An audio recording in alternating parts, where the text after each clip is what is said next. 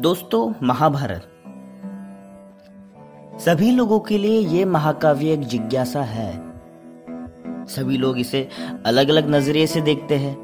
कोई कृष्ण के नज़रिए से देखता है, कोई दुर्योधन के, कोई कर्ण के, कोई भीष्म के। सभी कहानियों का सार है।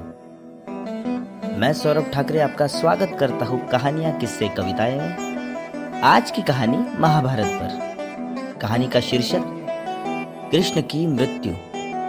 जब महाभारत का अठारह दिन का युद्ध समाप्त हो जाता है तो कृष्ण सांत्वना देने गांधारी को मिलने जाता है। गांधारी अपने सौ पुत्रों के मृत्यु के शोक में अत्यंत व्याकुल थी। और जब गांधारी कृष्ण को देखती है, तब वो क्रोधित होकर उसे श्राप देती है।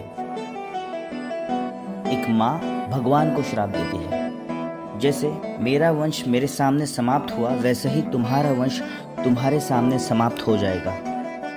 तुम्हारे वंश के सभी लोग एक दूसरे को फाड़ खाएँगे और तुम अकेले किसी वन में पशु की तरह मरोगे। एक दिन अहंकार के वश में आकर कुछ यदुवंशी बालकों ने दुर्वासा ऋषि का अपमान कर दिया। तब दुर्वासा ऋषि ने उन्हें श्राप दिया कि यादव वंश का नाश हो जाएगा। उसके कुछ सालों बाद पर्व के हर्ष में उन्होंने अति नशीली मदिरा पी ली और एक दूसरे को मारने लगे। इस तरह कृष्ण को छोड़कर एक भी यादव जीवित न बचा।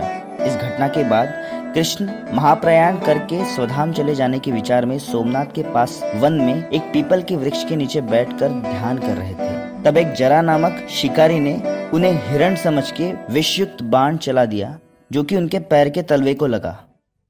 कृष्ण का निधन हो गया। तो दोस्तों, ये थी आज की कहानी।